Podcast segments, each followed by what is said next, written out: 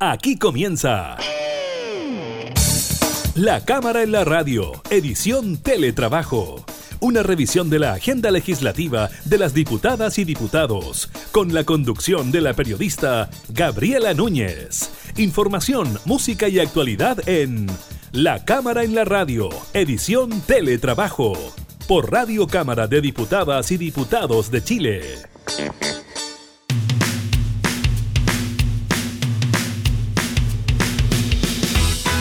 Hola, ¿qué tal? ¿Cómo están? Bienvenidos a un nuevo programa de la Cámara en la radio. Los continuamos acompañando en estos tiempos de confinamiento producto del COVID-19. Estaremos revisando nuevos datos que dan cuenta de número de contagiados. También estaremos conversando con la recién asumida diputada Nora Cuevas, que se refiere precisamente a temas de género, de violencia de género y el caso de Ámbar, la muerte de esta adolescente de 16 años que ha conmovido a todo un país, el asesinato de esta menor.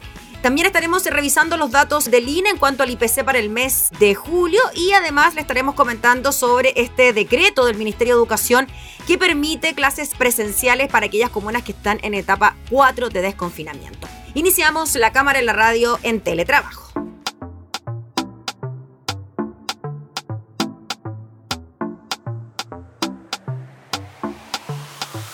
El tiempo es aquí, el momento es aquí no pierdas tus ganas, disfruta tu vida, puedes ser feliz. Porque cuando la pena te ahogue, piensa que puedes salir. Fuerza no la dejes sola, ella va a resistir. Ay, no, no, no hay que llorar. La vida es un carnaval. Ay, ay, ay, hay que todo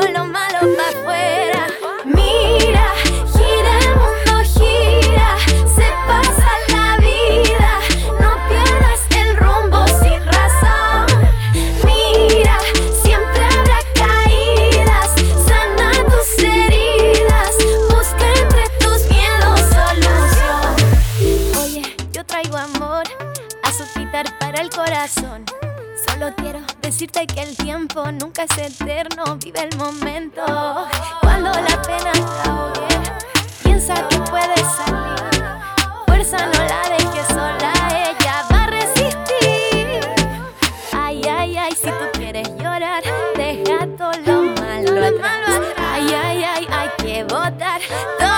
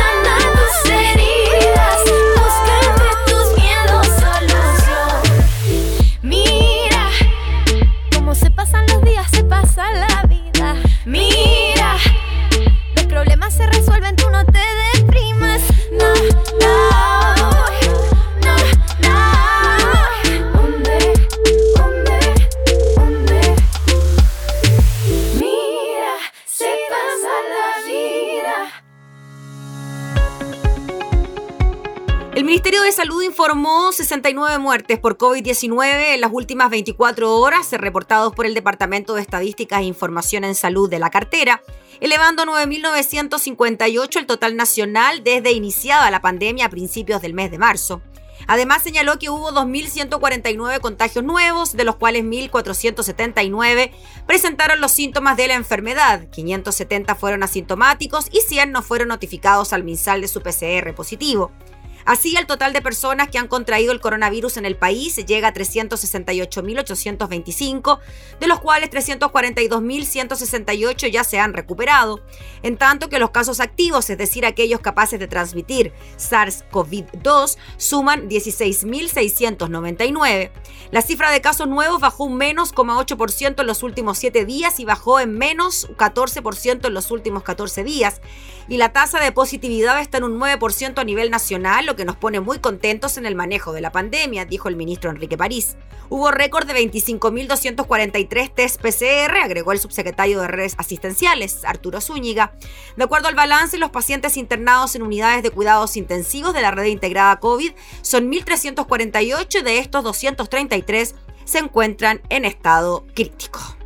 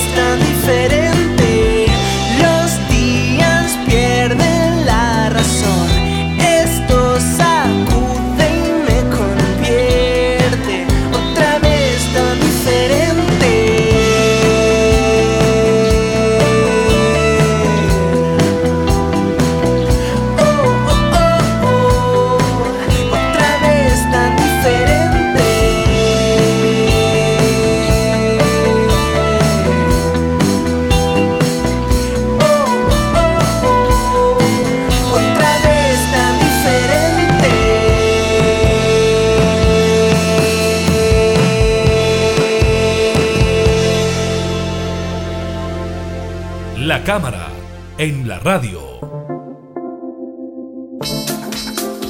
Durante esta semana que estaba terminando, arribaron al Congreso Nacional nuevos parlamentarios. Esto debido al cambio de gabinete que realizó el presidente de la República, Sebastián Piñera. Una de las parlamentarias nuevas es Nora Cuevas, ella llegó en reemplazo del diputado de la UDI, Jaime Belolio, representa el distrito número 14 en la región metropolitana y vamos a nombrar a todas las comunas que representa. Buin, Calera de Tango, Paine, San Bernardo, Alhué, Curacaví, El Monte, Isla de Maipo, María Pinto, Melipilla, Padre Hurtado, Peñaflor, San Pedro y Talagante. Diputada Nora Cuevas, bienvenida a la Cámara de Diputados. Hola, qué gusto escuchar eh, la voz de seguramente de una, una, mujer bella como tú, que va a ser eh, eh, una, una más de mi familia en la Cámara.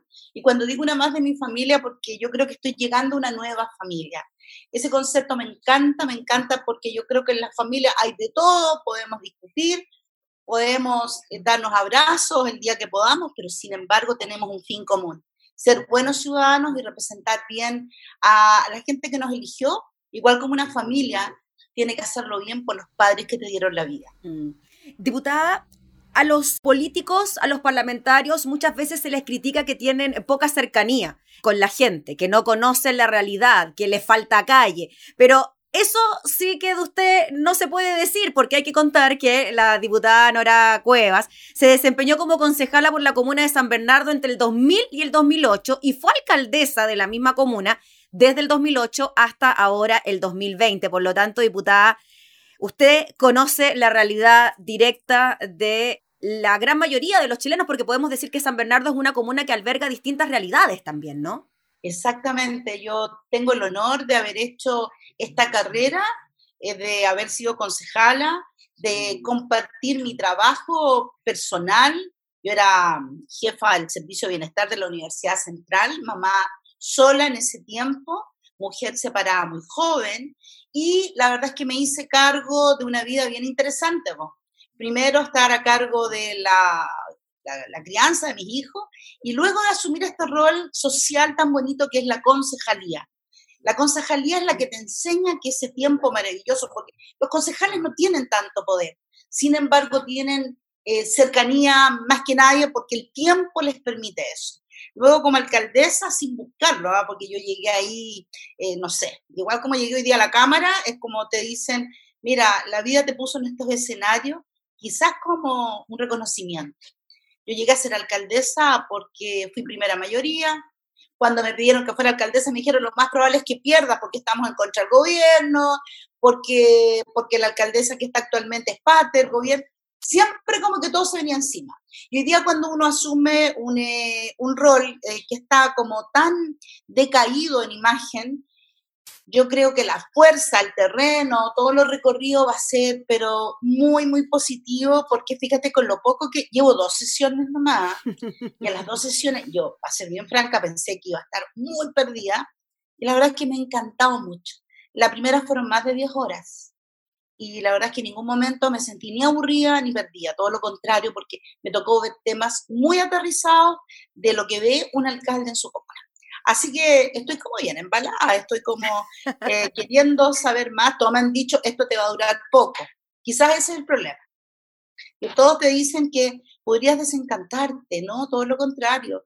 Yo creo que todos nos vamos encantando en la medida que les encontramos el sabor a cada, a cada paso que vamos a dar y, y me faltan cosas lindas, el terreno no se puede perder.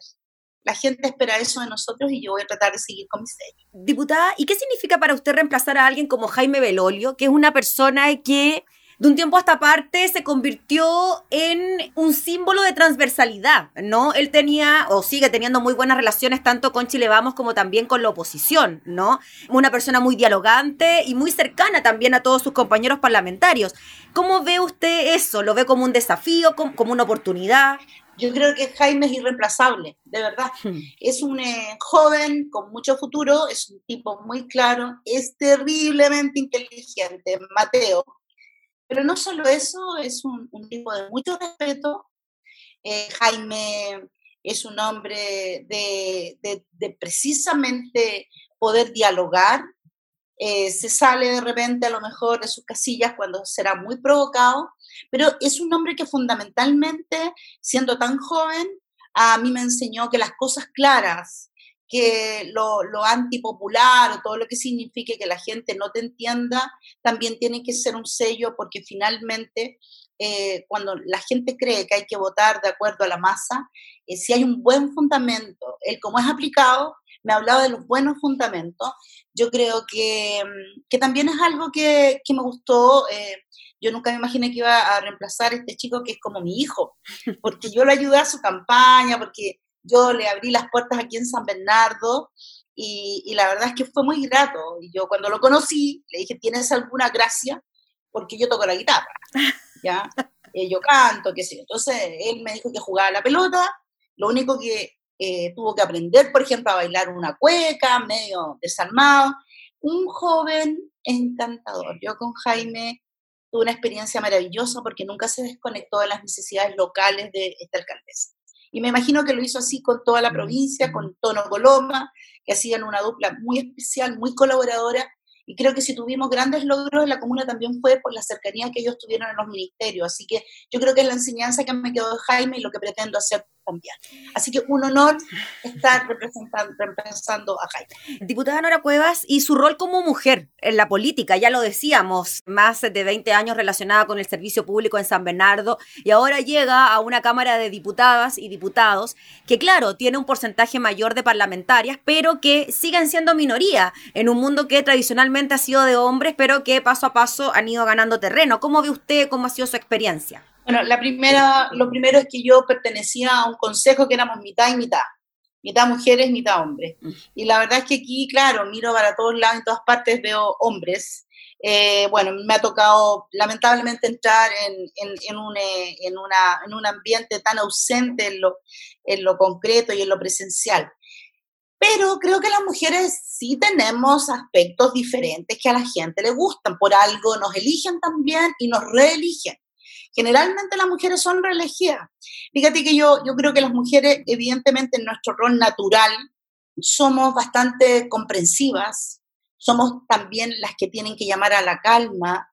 Muchas de nosotros somos las que ponemos un sello maternal en la vida.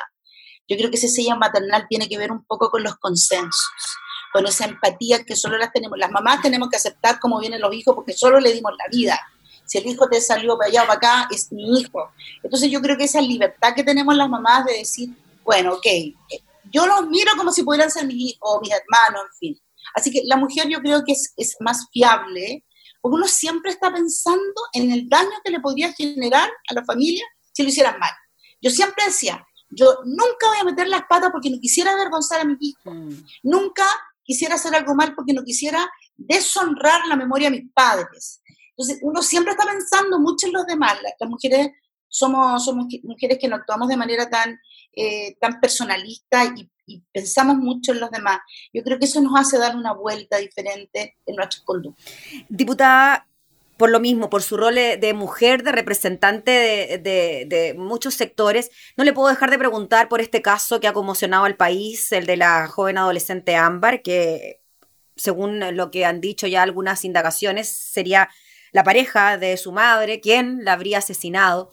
Después de una serie de situaciones ¿no? que habrían ocurrido también eh, en, su vida, un abandono se ve por parte de la sociedad, por parte de su familia, por parte del Estado hacia la figura de Ámbar. ¿Cómo ve usted, cómo califica lo que está ocurriendo? Eh, ha sido doblemente impactante para mí que estoy en esto y uno empieza a mirar qué culpa podría tener, por ejemplo, uno si hubiese sido diputado, cada cual en sus roles. Y empiezas a ordenar, a indagar y te das cuenta que estos vacíos que hay cuando se genera una ley, que no existe un, reglamento adecuado que es fundamental, es lo que de repente nos lleva a esto. Culpar a los jueces, yo creo que sí, pues obvio que sí, sí. Si hay cosas que a ti no te entran en la cabeza, o sea, tú no puedes entender esta, esta frialdad para poder juzgar a una persona que ya ha sido tan insensible. Eh, uno, uno en la vida ha visto muchas veces que este cuadro se repite. A mí, a mí me tocó un caso local, una folclorista jovencita de 19 años que desapareció un día en la mañana y la buscamos un día y medio y la encontramos botada en un canal de aquí de San Bernardo, porque murió en las manos de un drogadicto, eh, drogadicto también con antecedentes anteriores. De eso nadie, nadie hace como el seguimiento. Lo importante es que esto siga, que la investigación siga, que la justicia realmente no sea blanda y que el corazón de todos nosotros yo creo que se ha visto terriblemente afectado, porque primero que todo uno dice, cuando la madre escogió ser madre, tiene que tener también mucha conciencia de que si ya no estás con el padre de tus hijos o el padre de tus hijos no fue un responsable, yo digo, lo primero es ser mamá.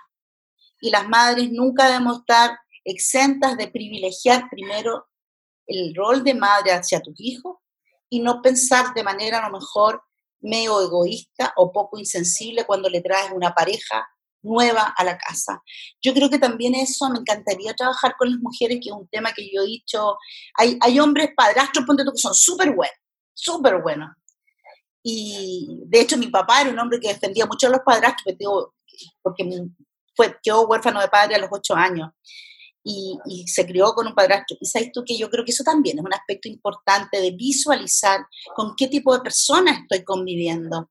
Y lo otro, por supuesto, es, eh, es empezar a interiorizarme bien respecto a estos reglamentos, a este reglamento que no está adecuadamente ya terminado, qué sé yo, y que deja estos vacíos que no nos permiten, ¿cierto?, eh, que la justicia pueda hacer lo suyo y después fundamente diciendo, pero si es la ley, Finalmente, ¿quién tiene la culpa? Ahora ya empezamos a tener la culpa nosotros. Así que yo creo que son temas que uno ya tiene no solo la mira ciudadana, sino es que en concreto la lucha eh, en las comisiones, por ejemplo, donde yo voy a estar en familia, voy a estar en mujer. Mm. Entonces esto va a ser un temazo para mí, derechos humanos. Entonces, bueno, entré con este tema tan lamentable y también entré con un tema que me parece justo, justo, que es la ley del cáncer. Así que son cosas que tienen que ver con la vida y con el respeto al ser humano. Así que, bueno, eh, si, si, sirvo para algo, no te quepa ninguna duda que lo poner toda la pasión del mundo. Diputada, y en esa misma dinámica, el tema de ni una menos, de reivindicar los derechos de las mujeres, la violencia contra las mujeres. Hemos visto que en esta pandemia la situación ha ido en aumento, la violencia intrafamiliar ha ido, ha ido en aumento producto también del encierro. ¿Usted cree que también hay una situación social, cultural, que lo relaciona también, diputada, de alguna manera con el pago de las pensiones de alimentos, que nos hemos dado cuenta de que las cifras son exorbitantes en cuanto a los hombres que no pagan? Entonces, ¿cómo ve usted todo ese escenario, fenómeno social que termina siendo violencia contra las mujeres? Sí, sí, porque tampoco hay una inversión determinada. Fíjate que yo... Eh, creo que a la mujer de repente hay que aislarla cuando está, está en peligro a mí me tocó vivir la experiencia de un centro de mujeres en mi comuna. Por eso que conozco súper bien el tema de lo que significa aislar a una mujer, de lo que significa y lo fácil que es que te traigan una mujer que es de Paine, aislada aquí en San Bernardo. Pero esa mujer sale a la calle a trabajar. Si compramos un brazalete de auxilio, no hay una inversión como para decir, tengo muchos brazaletes para proteger a todas las mujeres que están en peligro. Entonces, como que las inversiones, las leyes, las protecciones se hacen, evidentemente que lo, lo que todo el mundo ha dicho, leyes sin financiamiento, nunca más. De verdad que yo creo que eso es súper importante. Para no burlar, yo le sacaba fotito a todo lo que se estaba aprobando, los artículos, y yo decía, ¿y qué sacamos? Eh, si, si esto después finalmente no va a tener un resultado, porque todo es plata en este mundo, ¿cierto? Y la burocracia y todo lo que significa llegar a concluir eh, con un juicio, eh, con un estado de, de, protección. Entonces, mira, yo sobre el tema de la mujer, a mí me apasiona, aquí en San Bernardo ha crecido mucho la violencia familiar. Lo que hice yo fueron, fueron recetas mágicas. Lo que hice yo fue dar mucho trabajo, hacerles ver a las mujeres que nos tenemos que querer, pero es un trabajo súper de tú a tú. Y eso es lo bonito de ser alcaldesa, ¿ah? de, de, enseñarles que nadie te puede pasar a llevar. Por lo, por lo otro, también un círculo protector de la familia. Yo creo que es un tema que hay que trabajarlo en familia, pero para trabajar todos estos temas en familia hay que usar tiempo, que las, las políticas de vivienda te den una oportunidad, no en una comuna a 20 kilómetros, que, los ministerios se unan para solucionar y para aislar y proteger a las personas. Y que las condenas obviamente sean las que se merecen. Yo creo que nadie se merece estar libre en esta vida cuando terminó con la vida de un ser humano. Y que los jueces empaticen con esto y que entiendan que si no les toca a ellos, gracias a Dios, eh, se pongan un poquitito más en los pies de los demás. Y cuando se diga que, que no hay suficiente argumento, a uno sí le duele el alma también. Yo, yo muchas veces he tenido que defender a mujeres que han sido doble o, triplemente agredidas y ahí estamos, trabajando solo psicológicamente con ellas y cuesta que se vuelvan a querer. Los asesinatos, la violencia en contra de las mujeres es eh, abominable y yo creo que ahí todo lo que venga, todo lo que venga, de verdad, tiene que ser muy bien pensado y muy bien financiado todo tiene un costo, mm. todo tiene un costo. Diputada, ¿qué espera usted de este paso por el Congreso, de este periodo como parlamentaria, como representante de la UDI, em, un partido de gobierno en un momento tan difícil y complejo para el país? Yo espero, primero que nada, súper encantarme con el cargo. Pero que es importante eso, porque cuando tú te encantas con algo en la vida, eh, eres buena. Eres buena. Eh, no importan los, los, desalientos, lo que pasa en el camino, si hay que levantarse con ánimo porque te gusta esto, yo creo que lo primero que pido, eh, le pido a Dios, yo soy una mujer muy de fe, que me dé esa fuerza para entender que hoy día no soy la mujer que toma decisiones, soy una más dentro de un tremendo conglomerado que discute, que discute y que si llega a afinidades y a, acordar algo importante, que, sea positivo para lo que la gente espera de nosotros, bien. Espero eso. Yo sé que no voy a cambiar el mundo en tan poco tiempo, 20 meses, puede ser nada. Ah, pero si, si, tengo esta oportunidad de vida, espero, como te digo, eh, no fallarle a la gente que cree que me voy, yo no, me voy a ir, yo soy súper trabajadora y creo que hoy día mismo salgo a caminar, hoy día mismo, hoy día viernes, tengo una rutina para, para terminar con los gremios y para captar algunas cosas que quedaron en, en, veremos. Y, como te digo, espero que mis compañeros me entiendan, espero que mis compañeros también sepan que cuando hay una especie de acuerdo común partidario, uno pueda influir. eso sí que lo espero influir si es que yo pienso que voy un poco contra la corriente. Porque la experiencia de vida, tú me puedes fundamentar muy bien una ley, pero si la experiencia de vida te dice otra cosa, eh, yo en ese sentido creo que voy a mantener un poco una línea de poder influir, ¿ya? Que, que si me dicen que, que la ley para la mujer, eh, para el, retener el 10% en este caso, cuando tú ves que el sistema de las pensiones está burlado, o sea, yo, yo sé lo que es eso, yo sé que, que hay domicilio falso, que a veces los empleadores se prestan para no ayudar al, a los hijos de sus empleados. Mm. Todo eso espero ser bien metida y, alzar la voz por, eso, porque tengo harta experiencia. Entonces, eh, y no ser tampoco una mujer que quiera hablar por hablar, ni pedir eh, eh, tiempo para manifestar algo que está contradicho, ¿ya?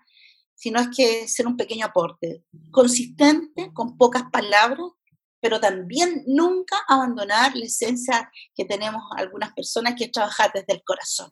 Muy bien, pues diputada Nora Cuevas, le agradecemos enormemente por su tiempo. Aquí estaremos entonces para transmitir también su mensaje al resto de quienes nos escuchan y nos ven. Así que muchas gracias y bienvenida nuevamente a la Cámara de Diputadas y Diputados. Un gusto haber estado contigo. Chao. Gracias. Buen día. Gracias, buen día. Era la diputada Nora Cuevas hablando entonces sobre su arribo a la corporación y temas de la contingencia como la lamentable muerte de Ámbar.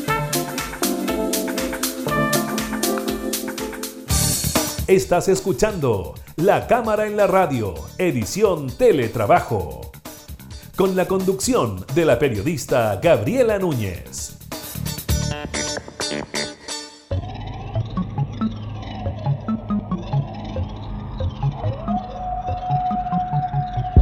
Coraza de piedra, piel de madera, la luna me lleva, la noche me espera, cuánto cayeron medio de la niebla ¿Cuántas desaparecieron? ¿A cuánto tragaron la tierra? La vida nos mata, la prensa de sangre. Gritamos justicia cuando se nos calla. Nos sacan los ojos, nos pegan con palos, nos abren las piernas, se hacen los sordos, nacimos culpables con todas las cruces, nos miran de arriba y apuntan con luces. No a la iglesia, no al Estado, mi cuerpo es mío, que les quede claro, no a la iglesia, no al Estado, todos aparatos, cómplices culpables, mi cuerpo yo mando, no quiero tu ley en mi, mi cuerpo yo mando. Tocan a una, tocan a todas, no estamos solas, so, so, so, solas, grita su nombre ahora, grita su nombre ahora, tocan a una,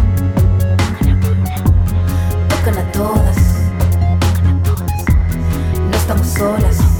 So, so, horas. Grita su nombre ahora, grita su nombre ahora.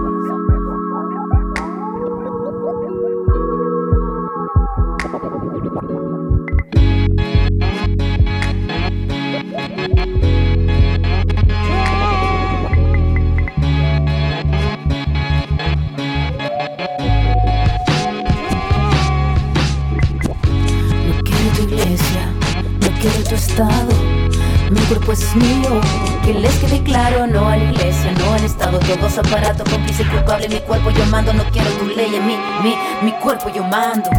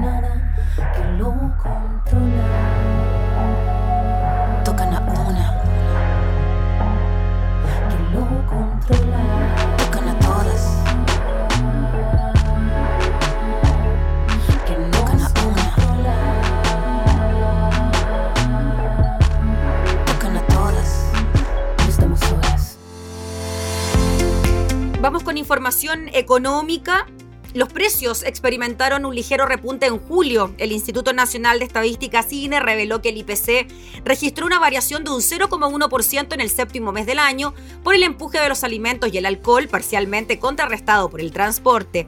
La cifra se compara con los registros negativos de abril y junio, menos 0,1%, en medio del duro impacto que ha tenido el coronavirus y las medidas de confinamiento en la demanda interna. Con este resultado, la inflación acumula un 1,3% en lo que va del año y un alza a 12 meses de un 2,5%. Los analistas consultados por Bloomberg esperaban una variación del 0,1% en julio, mientras que la media de los expertos sondeados por el Banco Central apuntaba a un IPC nulo. De acuerdo al Instituto Nacional de Estadísticas, en el séptimo mes del año, 8 de las 12 divisiones que conforman la canasta del IPC aportaron incidencias positivas en la variación mensual del índice y 4 presentaron incidencias negativas. El dato de julio debiera considerar la salida de cuarentena de algunas comunas de la región metropolitana y el incipiente repunte del consumo con la reapertura de algunos comercios. Entre las divisiones con aumentos en sus precios destacó alimentos y bebidas no alcohólicas, en la que anotó aumentos mensuales en nueve de sus 11 clases. La más importante fue pan, cereales y frutas. De los 76 productos que componen la división, 43 presentaron alzas en sus precios, siendo el más relevante el pan, con un 3%, seguido de carne y vacuno. La división bebidas alcohólicas y tabaco consignó alzas mensuales en dos de sus cuatro clases. Las más importantes fue tabaco y bebidas destiladas. De los ocho productos que componen la división, cinco consignaron alzas en sus precios, destacando cigarrillos y el pisco con un 5,4%. Las alzas de los alimentos y el alcohol fueron parcialmente compensadas por el transporte debido al impacto que tuvo en esta división la caída de las bencinas, que ya se ubican en su nivel más bajo en tres años. Concretamente, el ítem combustible y lubricantes para vehículos de transporte personal bajó un 3,5% en julio. De los 24 productos que componen la división, 7 consignaron bajas en sus precios, destacando gasolina y petróleo diésel.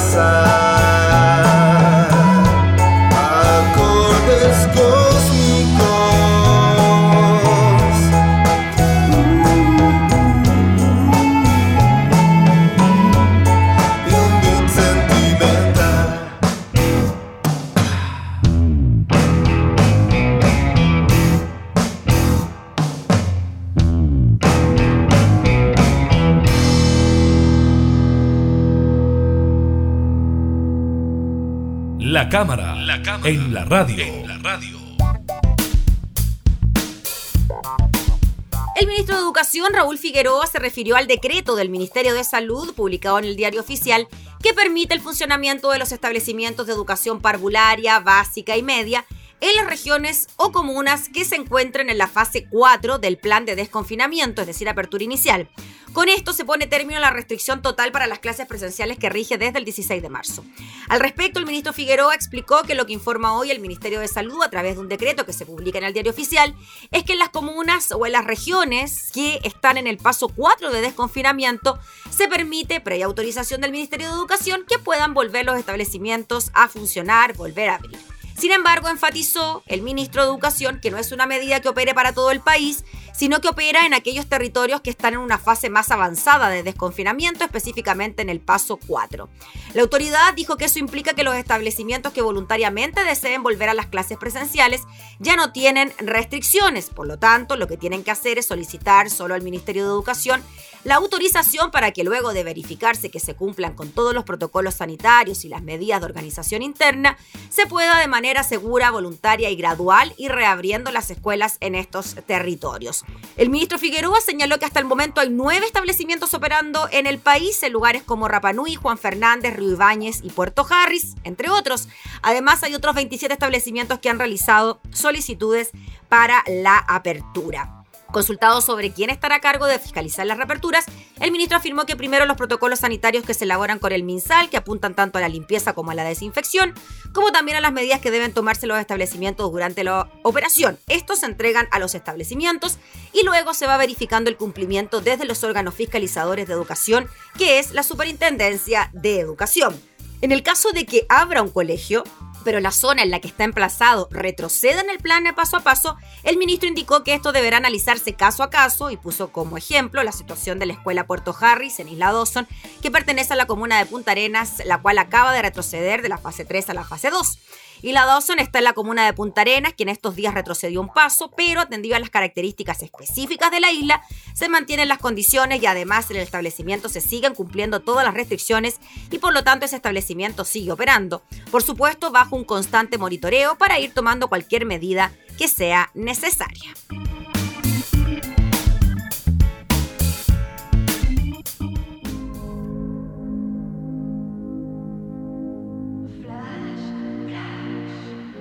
No se puede dar andú,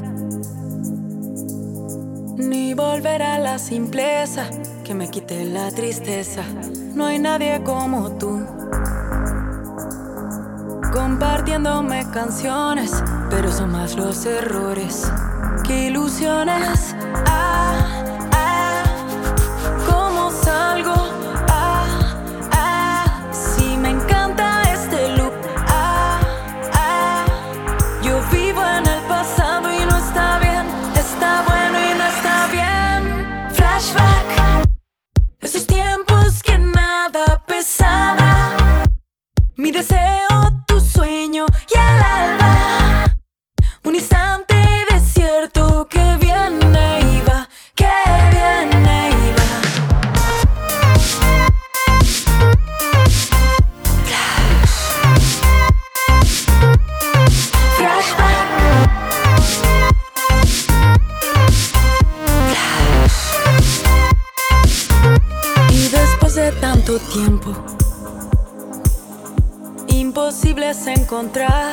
Ese brillo del comienzo.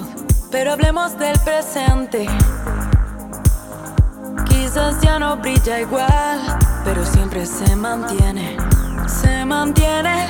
Ah, ah, permanece.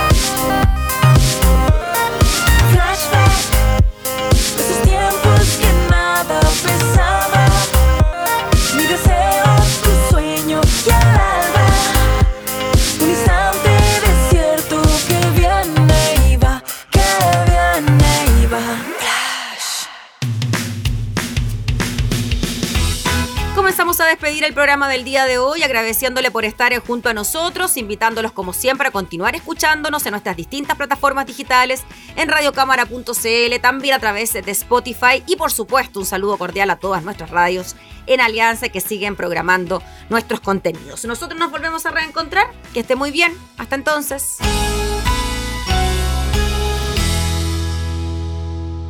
Hemos presentado La Cámara en la Radio, edición Teletrabajo. Una revisión de la agenda legislativa de las diputadas y diputados, con la conducción de la periodista Gabriela Núñez. Información, música y actualidad en La Cámara en la Radio, edición Teletrabajo. En Radio Cámara de Diputadas y Diputados de Chile. Hoy más que nunca, acercando las leyes.